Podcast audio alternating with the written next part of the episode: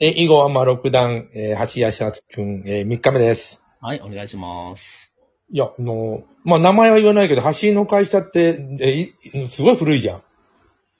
なん、うん、そうだね。大正明治？明治かな？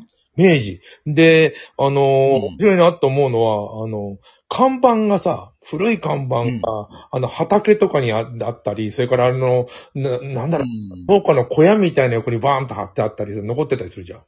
うん、うん、うん。あれあのだ、からあれはああいうふうな、あああいうふうな宣伝手法を昔、うん。あの、創業者が考えて、うんまあ、あの、そういうふうなやってたっていうことで、その看板が、特に京都とかには残ってるんよね、まだ。あ効果あったんだね、昔は。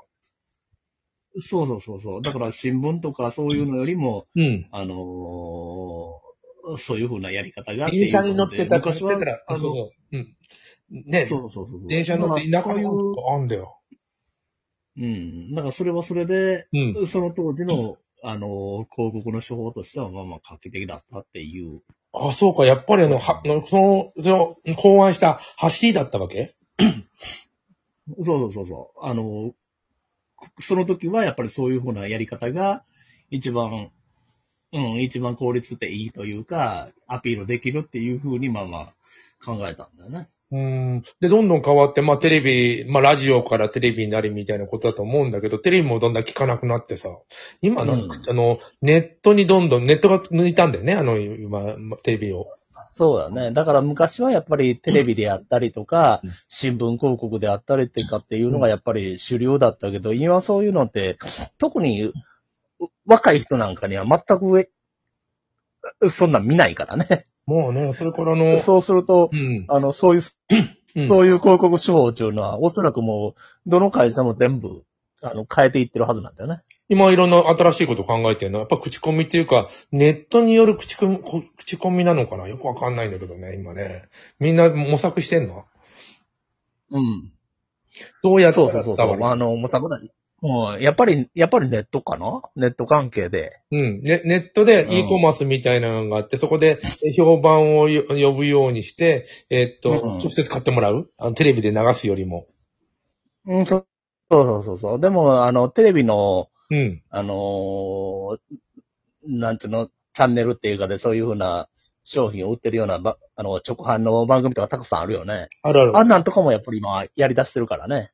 まあ、言ってしまえば、あの、年配の人ばっかり見てるわけだから、そういうのは売れていって、あの、うちの息子とかも大学生だけど、テレビほんと見ないもん。そうそうそう。大体そもそもテレビがないもんね。ないないないというか、はいあの、まず部屋にはテレビないし、下宿とかしてたら、うその人の家にテレビっていうのは基本的にはほとんど多分ないみたいスマホがなんで。スマホがないんだよ。そう、そうそうそうそう。だから多分新聞も読んでないし、でも、新聞読んでない情報うん。でも情報ってやっぱり知ってるしあの、うんニュースもちゃんとうん。知ってるし、うん。あれ、やっぱり、もう多分新聞とかが一番先になくなっていくんだろうね、おそらく。あでも、僕、あれは Google とかああいうところにやっぱりコントロールされてて、自分で選んでるようで選んでないのかなととも思うんだよね。うん、ネット選はばされてるというか。うん、あのーネットもそれで洗脳される可能性もあるし、やっぱり、多分されてんだと思う。うん。うん、あの、自分で、ね、自分で要するに、あの、例えば、ヤフーとかでも見てたら、ちょっと興味ある記事をやっていったら、それと同じようなあれ記事ばっかり出てくるもんね。出てくる。それから、あの、みんな不審がってるんだけど、今あの、な、な、音声で、えーっと、話しかけたら、あの、シリとかね、あるじゃん。うん。うんうん。話題、なんかね、中古車の話題を、例えば、電話、えーっと、LINE 電話で知ったら、なんかね、中古車のね、あの、ななんていうの、えーっと、広告が入ったりするんだよ。はいはいはいはい。あれ、なんかしてるよね、と僕はやっぱり思う、思わざるを得ないことがあるよ。うん。だから、あのー情報ってやっぱりどこで取られてるかわからないし、やっぱり、あのー本当にセキュリティとかにうるさい人っていうのは、LINE とか TikTok とかっていうのは絶対やめろって言うもんね。でもね、セキュセキュリティうるさいったって、その個人の一人、一人のやつをどうこうっていうのは去年なくて、奴らはうん100万人とかの、あの、情報が欲しいわけじゃん。うん、そうそうそう。ただその、まああの、無名の一般人でものすごく気にするって個人情報がとかさ、うん、うんあれは、ね、あの、あの敏感すぎるんだよ。あの、そ、うんそこ、そうではないと思うよ。そうそう。だから、あのー個人で LINE で、例えば、いつ待ち合わせとかさ、あそうなんかそういうふうなメールあれしてたって、あのー要は、国家機密のような関するようなことを、あの、LINE でやるなとかっていう話。で、話だけなんで、いや、いやだから、うん、個人ではそこまで考えたってしょうがないだろうっていうし、そんな機密情報、極端に言えば、あの、会社のものすごい情報みたいなやつも LINE ではやらないけど、うん。あの、個人的なことで言えばね、そんなことは全然 LINE 使っても全然問題ないと思ってるから、問題はない。問題はないけど使って、るしね。うん、商品に関してなんかつぶやいたりなんかすると、えっ、と、なんか、なんかあるなっていうのは、うすうす感じる。いやいや、多分それはあると思うよ。感じる。ただそれが、えっと、なんていうの、犯、犯罪めいたことってよりよりも、もっと軽い感じで来てるんだと思うんだけど、広告程度だから。うんうん。でもこれから多分そういうふうなところを分析する人間とか、うん多分、あのーこれからの企業とかが採用するときって言ったら、うん。もうその辺の人間が圧倒的に多くなると思いうやー、ね。採用とか人事の時にさ、なんかいろん、もう変、や、ややこしいことしない方がいいと思うよ、確かに大学生とか。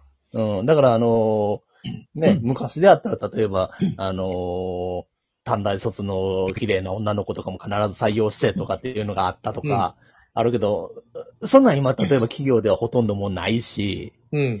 うん。例えば大学生でももう、ね、自分らが文系だけど、文系の学生を採用する企業っていうのはおそらくどんどん減ってくるはずなの。うん。ああ、うんそれもわかるな。でも、文系いるけどね。あの、営業の仕方が変わったんだよ。要するに。うん。ななんかさっきのひろひろゆきがさ、なんか質問来るわけだよ。あの、あの、あの、ある宗教法人の、じあの、で勤めてたんですが、今就職活動しています。あの、なかなかあの、採用されませんけれども、なんか、あの、対応されるいい方法はないでしょうかいや、宗教法人って書かないでくださいとか言ってて。それで、いろんなめんどくさいことが起こるから、みんな、あの、普通の人とあなたを比べたときに、あの、うんあなたを選ばないっていうのがあるから、うん。一旦何か違う職について、なんだその、前の職が違う、書かないようにする方法を考えてくださいとか言ってたよ。あまあ、そあ。その、あ基本的にその辺のところって言ったら今、うんね、あの、い要するに、あの、思想とか、心情とか、そういうところところってもう確認できないから、そういう宗教法人なんていうのを書かれると逆に。企業側が引いてしまうんだな、絶対。いやー、な、あの、じゃあその人が何に、えー、キリスト教でも何でも構わないドラスだけど、それ構わないんだよ。揉めた時に、その、団体に言いつけられて、団体がガーって来られたら怖いっていうか、ややこしいっていうか、そんなことなんだった、多分。ああ、そういや、可能性の問題だよ。でも、その可能性が1ミリでもあったらそこじゃない人の方がいいよねっていう。うん。いやいや、それってすごい、あの、よくある、だから昔も、どれぐらいかな、10年ぐらい前かな、結局、もう、面接の時に、うん愛読書であったりとか、尊敬する人っていうのは聞いたらダメですっていうような指針が出てきた時に、うん。えー、なんで？みたいなんて、思、思ったけど、もうそれ今、今それが普通になってるからね。うん。で、アメリカのね、高田なんかもう、あの、性別も書いちゃいけないし、年齢も書いちゃいけないって言うのね。ああ、そりゃそうだね。うん。もう、あの、極極端に言うとそういう風になっていくんだね。うん。文系がダメにな、なんていうの、みんな取りたくないっていうのはやっぱりわかる発信とかでも。うん。あの、いや、取りたくないっていうか、いらないあの、うん、必要がなくなってくるんだよね。あの、その辺のと文系が、文系が今までやってた仕事っていうのは、基本的には AI がやってくれるみたいな形になってくるわけだ。